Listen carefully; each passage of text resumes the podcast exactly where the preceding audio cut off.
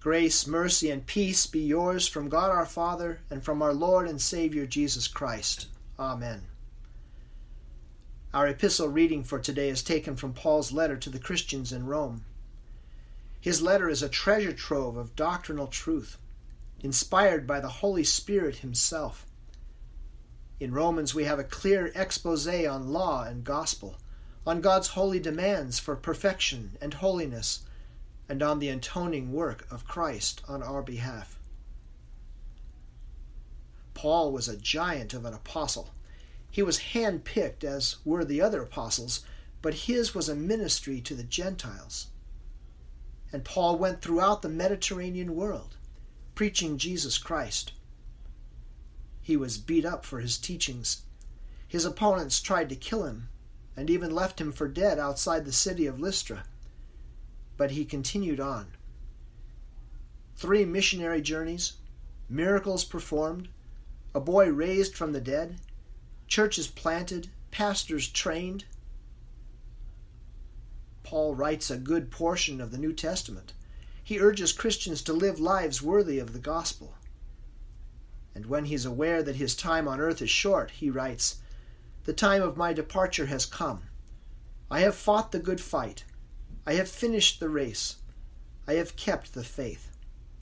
Henceforth there is laid up for me the crown of righteousness. What a faithful servant of God and bold follower of Jesus Christ Paul was. It may be a little surprising then to hear Paul's confession when he says, I do not understand my own actions, for I do not do what I want, but I do the very thing I hate. For I know that nothing good dwells in me, that is, in my flesh. I do not do the good I want, but the evil I do not want is what I keep on doing. When I want to do right, evil lies close at hand. Wretched man that I am, who will deliver me from this body of death? Have you ever taken that kind of look into yourself? I know that some of us are much more in touch with our inner selves than others. Some of us have conversations with that inner self regularly. I got a postcard once from my inner self. I never responded. It's hard sometimes to take that honest look at ourselves. That just might be because we look through rose colored glasses. By that I mean that what we wish to see in and about ourselves is rosy. We'd like to take stock and say, My, what a good person I am. Oh, we might say, I have my faults, I know. But all in all, everything looks pretty rosy. And so, as we converse with our inner selves, we both present a fairly rosy outlook. For example, if we have any trouble in a relationship, whether it's a friend or a, a coworker or, or a family member, don't we generally feel that most of the trouble lies with the other person? If they would just try to understand me and see things from my point of view, they'd agree with me. They're not very patient. They shouldn't expect so much. They never really did like me. We feel underappreciated, misunderstood, unfairly criticized. We judge circumstances and even other people based on our own criteria and set of rules. We become the lawmaker and the judge. And most of the time, we even fool ourselves into thinking that our judgment of others and of ourselves is pretty spot on. And then there are the times when our kangaroo court of cards comes crashing down. The door to our inner selves is thrown wide open, and our centered on self motivations are laid bare to us. When we recognize that we've really been unjust in our criticism of our brother or sister when we see clearly that we have lacked patience or not taken the time to understand the other, when we've expected someone to please us, when we've thought only of ourselves. And maybe it shocks us just how ugly our hearts look at those times, and our lack of love, and empathy, and willingness to forgive. They surprise even us. And we say to ourselves, I don't understand my own actions. I don't know why I said that or did that, or why I didn't. And grief over our sin wells up in us, and we say, O wretched person that I am and we find that we have a lot in common with the Apostle Paul, who struggled just like we all do with the sin that dwells in our flesh. And we say to ourselves, I'm going to do better. I'm going to try harder. I'm never going to act that way again. And then we go right back and do it again. And we have struggled with this for how many years? We grow and mature, and we find that when we should be getting better and better at being able to keep our sinful selves in check, at holding our tongue, at being less self centered and concerned about our own welfare, we become painfully aware of just how far from perfection, how far from holiness we really are. And we feel like like a little child who can't stop reaching into the cookie jar, even though he knows he shouldn't. And this becomes such a burden to us. We want to do right, but evil lies close at hand, Paul says. And the guilt piles up to match our pile of resolutions. The guilt over our sin can even keep us from praying to God. We don't feel worthy to ask for His help or even to expect that He will listen to our prayers. Why would He hear me when I keep doing what I know is wrong? He tells me to be holy, He gives me His commandments. We imagine God is waiting for us, waiting for us to get it together, to do the right thing, expecting us to be a better person. and we go back and forth. Now believing that our faith is fine, now finding that our faith is failing. After all this time, our faith should be mature, stalwart, firm. Instead, we find that we are just children in the faith. And to us children, Jesus says, Come. Come to me all who labor and are heavy laden, and I will give you rest. Take my yoke upon you, and learn from me, for I am gentle and lowly in heart, and you will find rest for your souls. For my yoke is easy, and my burden is light. And this is the kind of burden that Jesus is talking about, that what we're burdened with is a heavy conscience.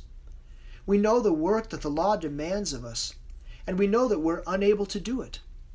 As a husband or a wife, as a parent, as a child, as a brother or sister or, or neighbor in our community, we know our failures.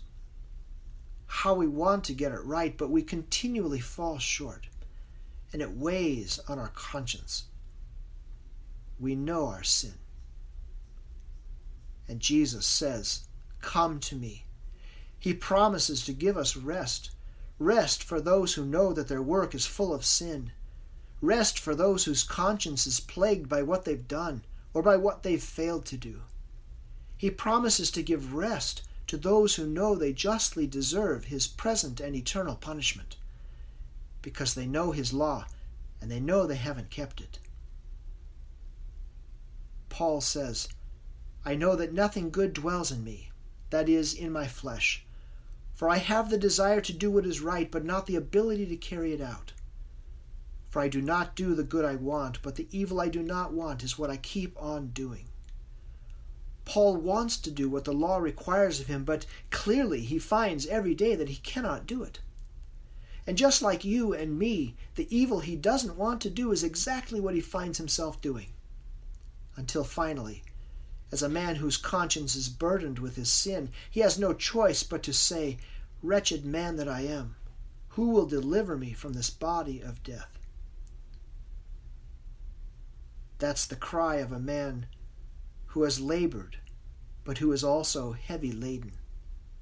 It's the sort of person to whom Jesus promises rest, not simply a person who works, not simply a person who has regret, but a person who knows that he deserves nothing but temporal and eternal punishment because of his sin. This is the person who labors and is heavy laden. And to this person, to you, to me, Jesus says, I will give you rest. Take my yoke upon you. Take the work that I am doing to fulfill my Father's will and have it as the work that you are doing. Take my life as your own. Let it be credited to you so that you can rest and not live in fear. That's my yoke. The law is my burden to work at and fulfill so that you might learn from me that I am gentle and lowly in heart, and so that you might find rest for your souls. Take my yoke, the work I am doing on your behalf, and have it as your own. My yoke, given to you, is easy. The burden I bear is light when it is given to you as a gift. And Paul says in response to this, Thanks be to God. Who will deliver me from this body of death? God will. God has. Jesus gives true rest. He gives peace for the conscience that is burdened by sin and lives in terror under the weight of the law. He took all of that. He bore all of that. He died for all of that, so that we might learn from Him that what He wants most of all is to give us the gifts He freely earned, so that we might rest in Him, so that we might have peace in Him. How wonderful, then, to come to worship. Worship is not about work that we're doing to please God. It's not another place for the law of God to heap burdens on us. It is divine service. It is God serving us, forgiving our sins, cleansing us from all unrighteousness, teaching us about Christ's work on our behalf, and us responding to Him in faith with our thanks and praise. Worship is the time and place where we come with all the burdens of the week and the piles of regret and the sin that plagues our conscience. And we meet Jesus, and we hear from Jesus, and we learn from Jesus, and we receive his holy absolution, and he feeds us with his own body and blood. He gives us the rest that he promises. The Apostle Paul's struggle with sin was the same as our struggle. And in this life we will never be able to leave our sinful flesh behind. To the day we die, we will continue to confess our sin to our Heavenly Father and rejoice to receive His full and free forgiveness and find rest for our souls. The day will come when we will have new flesh, incorruptible bodies that will be free of the curse and the burden of sin. And on that day, Jesus will again bid us come. Come and enter into your eternal rest, prepared for you from the foundation of the world. In Jesus' name, Amen. Now may the peace of God, which passes all understanding, keep our hearts and minds in Christ Jesus. Amen.